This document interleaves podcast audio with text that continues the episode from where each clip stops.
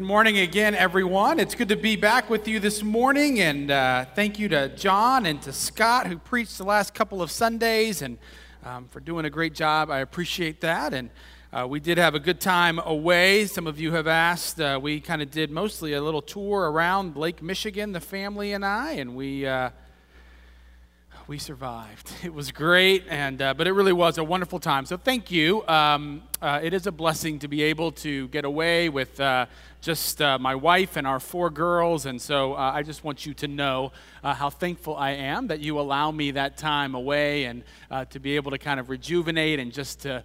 Um, to get to know our family even better and what they are like in a situation far from home. And as you know, um, there are always different dynamics. The good news is um, there was no throwing up on this uh, excursion, unlike our Christmas trip. So that was a blessing. It was a low bar, but somehow we surmounted it. So, uh, and so today we are continuing our look, as you guys have been doing, uh, even in my absence, at the look um, at the letter to the Philippians. And we have about two or three more weeks uh, of doing this. And today we're looking at Philippians chapter 3, verses 1 through 16. And I invite you to hear these words from Paul.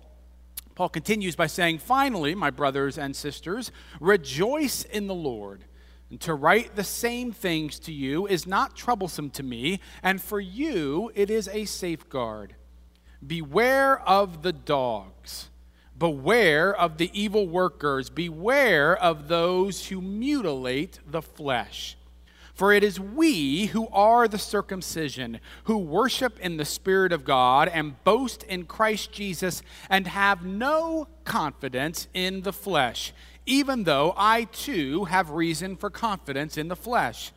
If anyone else has reason to be confident in the flesh, I have more circumcised on the eighth day, a member of the people of Israel, of the tribe of Benjamin, a Hebrew born of Hebrews, as to the law, a Pharisee, as to zeal, a persecutor of the church, as to righteousness under the law, blameless. Yet whatever gains I had, these I have come to regard as loss because of Christ. More than that, I regard everything as lost because of the surpassing value of knowing Christ Jesus, my Lord. For his sake, I have suffered the loss of all things, and I regard them as rubbish, in order that I may gain Christ and be found in him, not having a righteousness of my own that comes from the law, but one that comes through faith in Christ, the righteousness from God based on faith. And I want to know Christ and the power of his resurrection and the sharing of his sufferings by becoming like him in his death, if somehow I may attain the resurrection from the dead. Not that I have already obtained this or have already reached the goal, but I press on to make it my own, because Christ Jesus has made me his own. Beloved, I do not consider that I have made it my own, but this one thing I do, forgetting what lies behind and straining forward to what lies ahead, I press on toward the goal for the prize of the heavenly call of God in Christ Jesus. Let those of us then who are mature be of the same mind. And if you think differently about anything, this too God will reveal to you. Only let us hold fast to what we have attained. Sisters and brothers in Christ, this is the word of the Lord. Thanks be to God, and let us pray.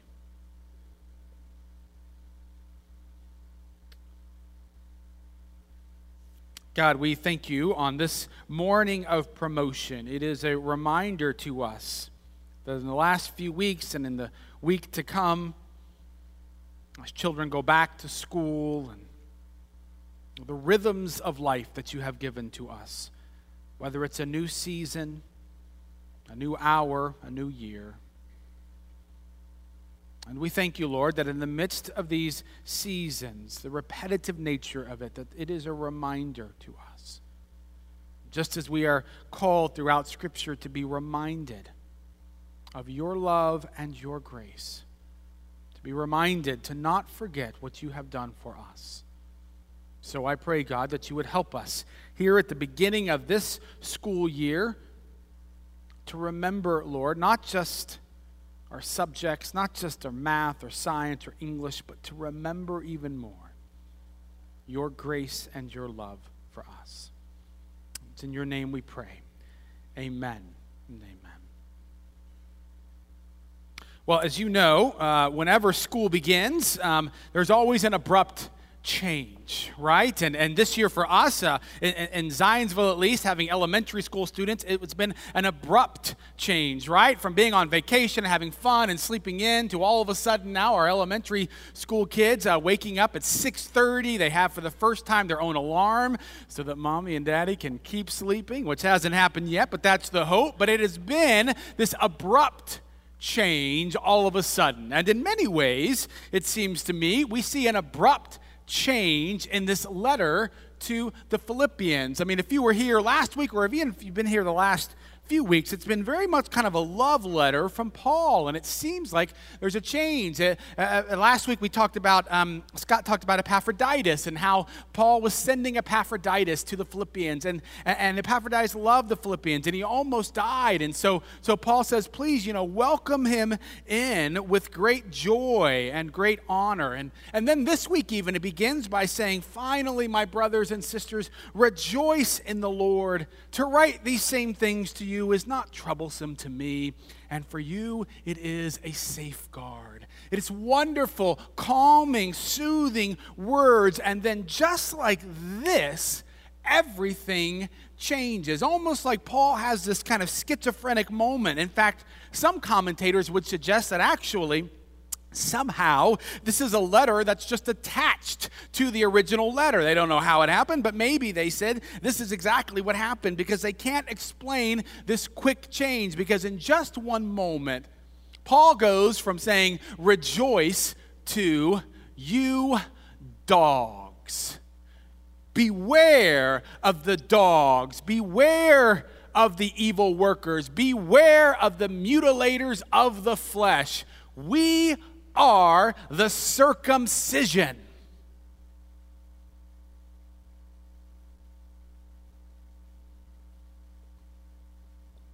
It's a little uncomfortable, isn't it?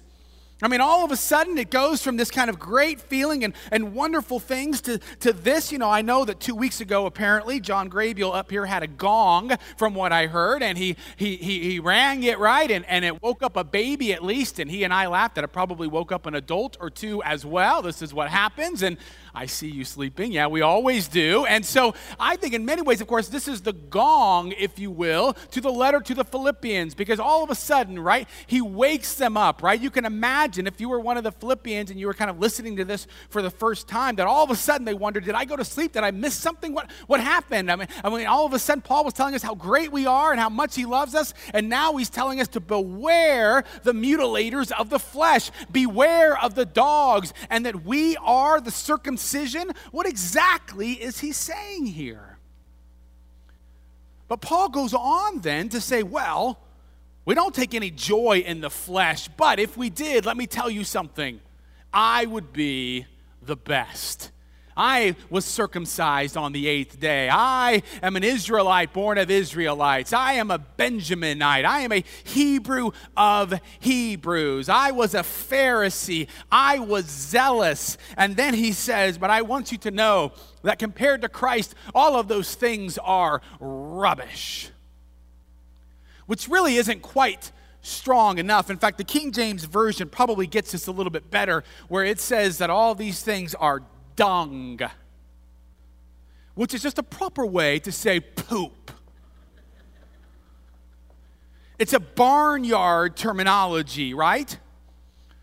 And there's so much passion and energy in this part of the letter. I was thinking about this just because this is how my mind works. Uh, and I was thinking that if, you know, if Paul was texting this today, you know, and if he had texted all of this out, that he would have ended it, you know, with this emoji right here.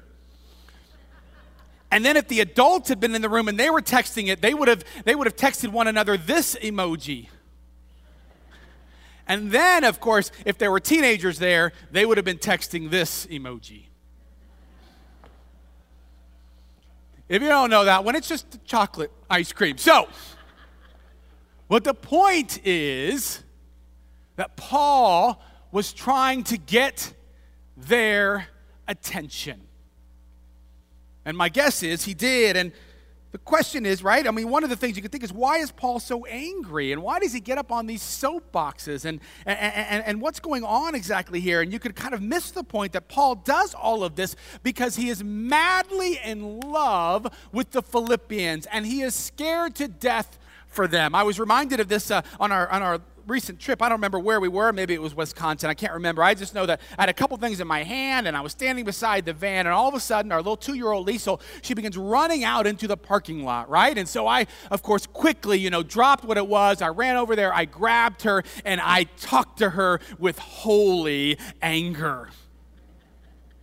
And the reason why I was so passionate in what I said to her is because of the fact that I cannot imagine living life without her. I love her so much that I want nothing bad to happen to her. And so I say it with passion and energy in the same way that Paul is speaking to them, hoping to wake them up with passion and energy because he loves them too much to be swept aside by a people who are saying, that you have to be circumcised in order to really have salvation. That's really what's going on here. Now we don't know actually whether or not there are those particular parts those particular Christians who are saying this in Philippi at the time. We know they were in Galatia because Paul talks about it in Galatians, and Paul has talked about it quite a bit. And it's always a little weird for us, quite frankly. Uh, um, you know, honestly, whenever you're in a public setting, you know, and you talk about circumcision, it, it makes you kind of think, you know, yeah, that. So, and that's the last emoji for the day. But I, I just got very excited about the emojis. But it's always a little bit awkward, right? But what's important for us to know is not why that was helpful. What's important, as commentators point out, is that basically what's happening is that people are saying that you have to add one thing plus Jesus in order to be saved. That, it, that it's Jesus plus circumcision or Jesus plus anything else in order for you to be forgiven, in order for you to be made whole with God. And so Paul says, no, again and again and again, he says how strongly that anytime you add anything and say that anything else is necessary in order to be saved, in order to be forgiven, that that thing is manure, to put it politely, that it is not a part of it. And Paul wants them to understand it. Now, most of us, of course, we don't do the circumcision thing. We don't think that it has to take, you know, Jesus plus circumcision, but we add things right? As I've said before, growing up in the Pentecostal world, oftentimes for me, it was Jesus plus speaking in tongues right? And I had to speak in tongues. And if I didn't, then I didn't know for sure that I was saved. And I certainly knew that I was at least somewhat sub Christian, right? I may be on my way, but I hadn't actually achieved it yet. There are others, of course, for whom it is a particular ritual that they were taught growing up. I have to do this particular ritual. For others, maybe you had to go to a particular pastor or priest or something like that. For others, there are certain rules that they think that they have to do, and if they do those things, then they're going to be forgiven. Then everything is going to be okay. And Paul says, "No, never. It is never Jesus plus anything else. It is only Jesus. And the reason why, think about this, is if you say it's Jesus and what he has done for us and his grace plus anything else, it is offensive to the gospel. Because what you're saying is what Jesus did was not quite enough. Right? Okay, it was great that he came down, that he, that he walked the earth, that he died for us and was raised again. That's fine. But I need to do a little something else. Something else needs to happen. And it is offensive. Anything, hear me, anything added to what Jesus has done in order for us to have salvation is offensive and is poop. Fred Craddock tells the story about these missionaries in China.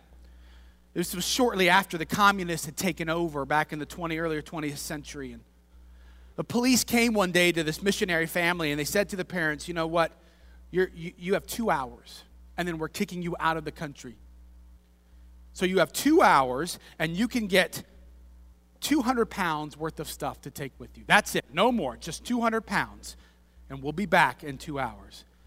And so if you can imagine, right? Some of you maybe you're thinking right now, what would I do? What would I take with me, you know, for, for 200 pounds? And so they, of course, the, you know, the, they, they, they, they argued over this. They bickered over it. You know, what are you going to do? Well, there was a vase that was kind of a family heirloom, so you got to take that. There was a, a typewriter they had just gotten, and, and, and, and they really thought they could use it. But of course, you know, those are kind of heavy. There were books, you know, all of these things, right? For us, there'd probably be pictures, who knows what, right?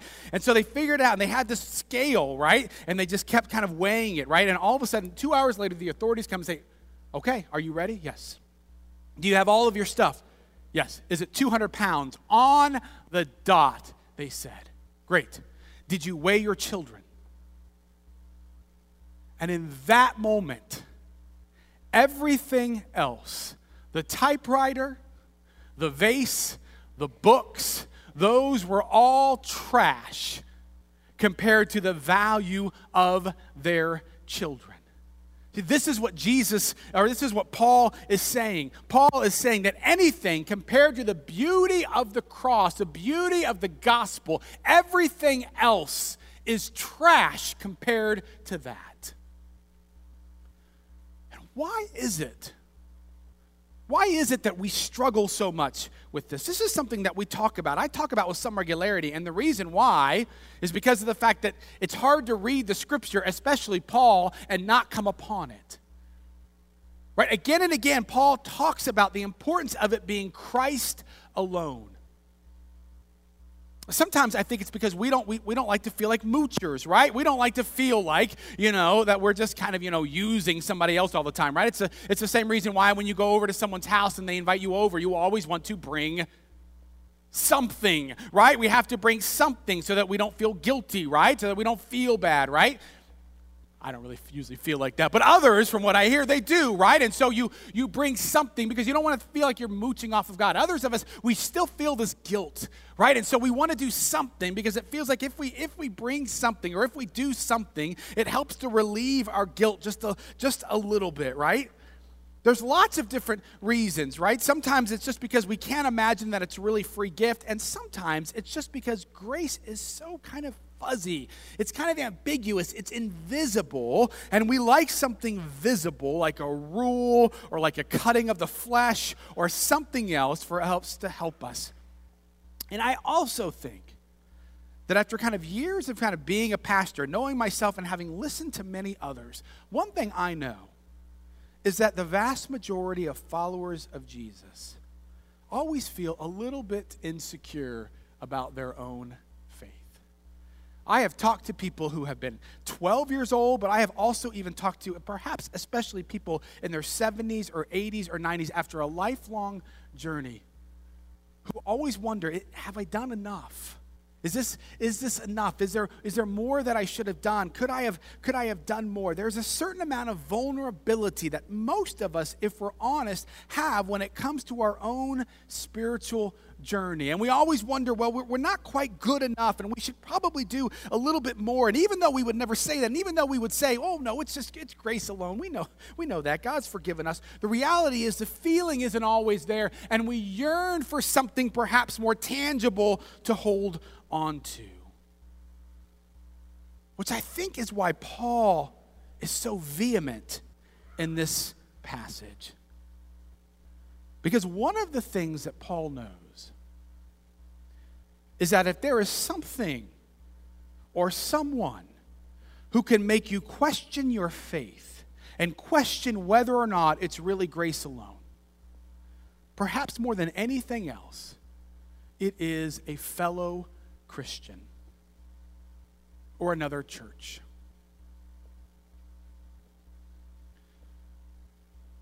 Paul, perhaps these circumcised Christians, perhaps they have the greatest of intentions. But what he knows is that it's hard for us to really embrace grace alone.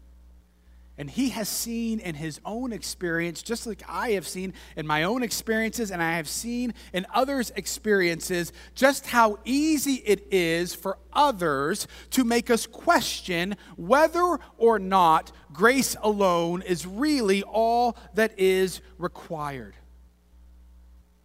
Paul says, You dogs, you mutilators of the flesh, because he knows that we are particularly vulnerable to others who might question our faith. We all know there are people and there are churches for whom, quite frankly, have this sense of we have the inside track. And more than likely, you are probably missing out on something. You're not quite there. You're real close, but we think that you just need a little bit more, and then you will be there. And it feeds off of our own insecurities. Now, I know that sounds kind of weird because usually, whenever we talk about the community of faith and other Christians and other churches, we say, oh, it's good. They encourage us, they challenge us, even, and they're helpful for the journey. And all of that is abundantly true. But it is also true that we are really good at making one another question whether or not it's really just grace. This is somewhat fresh to me because I'll be completely honest with you. Not long ago, I heard about somebody saying something about one of our programs and how one of our programs here at ZPC was not quite Christiany enough. It wasn't just quite churchy enough. And I was lit. I was angry. I'm not going to lie to you. I was thinking at that very moment, you dog, you mutilator of the flesh. I was that. How dare you say anything to one of our Christian and brothers and sisters here at ZPC? Now, I'm glad I didn't. Because what I also know is that if there are a particular set of people who are especially good at making you question whether or not it's grace alone, it is pastors. Pastors are actually quite good at making people question whether or not it is grace alone. Right? I've heard it and my guess is that I have done things to say it at times.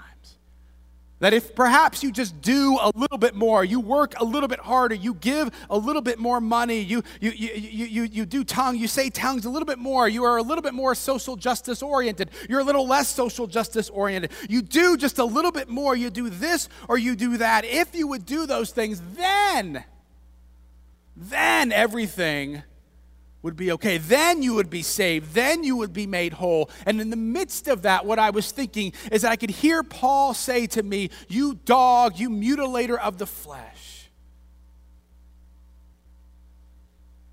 And what I know is this I do not want to add manure to the beauty of God's grace. And I also know that we should not add manure to anybody else's understanding of God's grace either. But let me be clear.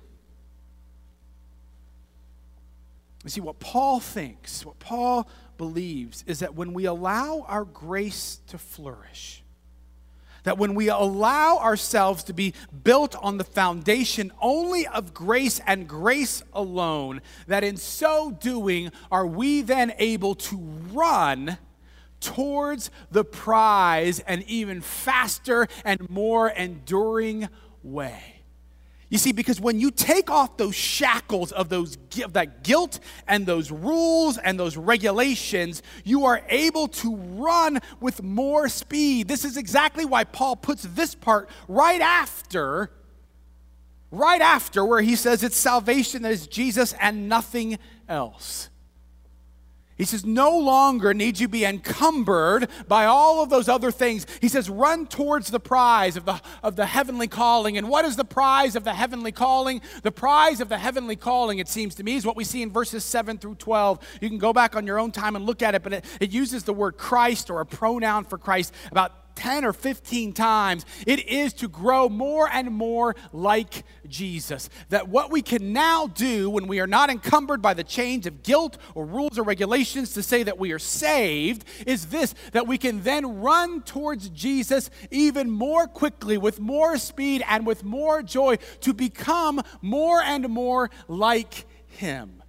It makes a big difference, I want you to know, whether you are running this journey encumbered by guilt or whether or not you are running this journey out of joy for what God has done for you.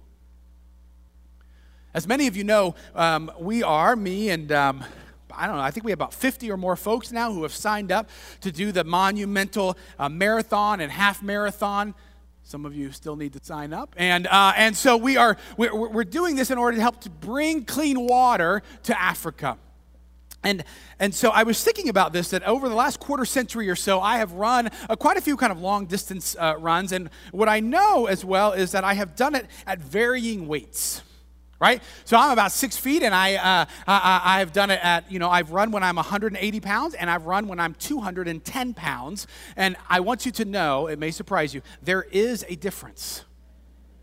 Right? When I, when I ran, and this is when I was in Grove City, Pennsylvania, and I, uh, it was all muscle, I'm sure, uh, and, uh, and I was running then, right? I mean, I felt every donut I had ever eaten. You know, every motion was jarring. Every step was more like a shuffle, right? It took like an eternity to run a mile. And then I remember uh, running at 180, right? It was a great day. Uh, and, and when I ran at 180, right, I can remember, right, the sense of you're just kind of light, right? For me, at least, at that weight. I mean, there was just a, there was a little bit of an ease and there was almost a little bit of a joy. It made a massive difference, those 30 pounds. And I think in many ways, this is the difference, if you will, between running running where you feel like I am running in order to relieve my guilt, in order to be saved, versus the starting line has already begun. And now I'm getting to run with joy because of the fact that I've already been saved. I'm already made whole, and now I get to run towards Jesus. Now, does that still mean that you're going to have to suffer at times and sacrifice? Absolutely. Will you have to change? Of course, we're going to have to change. Most of us do not look like Jesus. Does it mean that we're going to have to do more and more to try to, to be reconciled and to be a witness of God's love and grace? Absolutely. I, the incidents of yesterday were nothing in Charlottesville, Virginia, were nothing but an absolute reminder again and again of how far we continue to have to go but I want you to know that if we are going to be able to do anything when it comes to racial reconciliation, it can't be because we're trying to do it to relieve our guilt. And it can't be that we're trying to do it uh, because we just think, well, this is what we have to do. And oh, I don't really want to do this, but I have to. It will come when we've reached a place where we say we are loved, we have been loved by God, and we need to share that, which means that we need to go across any boundary. I don't care what it is, any boundary. And that's not going to happen. I know I say this kind of stuff all the time, but it's not going to happen by just posting something on Facebook, and it's not even going to happen just by kind of protesting. It's going to happen as we take those steps to, to, to connect and to make relationships and to be in relationships, right? This is why on September 26th, if you're curious, it's a Tuesday, we're going to have a culture awareness training, right? Which is kind of the first step. It feels like, oh, what's that? This is lame. No, it is the first step to being in relationship with people who are different than you, right? And we are trying to ramp up. We will slowly continue to ramp ramp up our ministry five or six miles south of here uh, with Straight Up, right, which deals oftentimes with people, uh, with, with African Americans. Why? Because we have to do that. A church who is just resting on grace does not mean that they can rest on their laurels. It means that they get to engage in Jesus' work with joy and passion and free of guilt, but convinced that we need to make this world more and more like Jesus and his kingdom. And that includes our willingness to go across boundaries, whatever they may be. Because you can jump a boundary much more easily when you're 180 pounds than when you're 210. But it will take focus. This is a question of endurance. It takes focus and endurance to tell, to say to one another that we will not slap manure on one another's grace and to not put it on ourselves. It takes focus and determination and not being distracted. And so we will keep saying here that it is salvation plus nothing, that it is Jesus plus nothing. We run the race with determination. As I was thinking about that, I was uh, reading something about the race for uh, to be at the four minute mile, and um, that's not something that I'm going to try and do, I don't think. But it was a race between John Landy and Roger Bannister. And maybe you know the story. They were running around the track, and Landy had been ahead all the whole race. And then they came around the final bend, the final turn for the mile. And Landy looks back to see where Bannister is. Here's a picture of it. Landy's on the left. He's looking back to see where Bannister is on the left and Bannister passes him on the right. He took his eye off of the goal, off of the prize, and because that, he lost the race. And I think that what Jesus and what Paul is saying here is rid yourselves of thinking that you can do anything to achieve salvation or holiness and then run. Run toward the prize of becoming more and more like Jesus Christ. You cannot run quickly in a field of manure. Nor can you run quickly when you are trying to throw manure at others. We run quickly in this race of faith when we know beyond the shadow of a doubt that we have been saved by the grace and the love and the forgiveness of Jesus Christ alone. Know that you are forgiven. Know that you can receive that love. And then run. Run toward the prize of becoming more and more like Jesus. Press on toward the goal for yourself, for this church, for the community, and for our world. May it be so. Amen. And let's pray.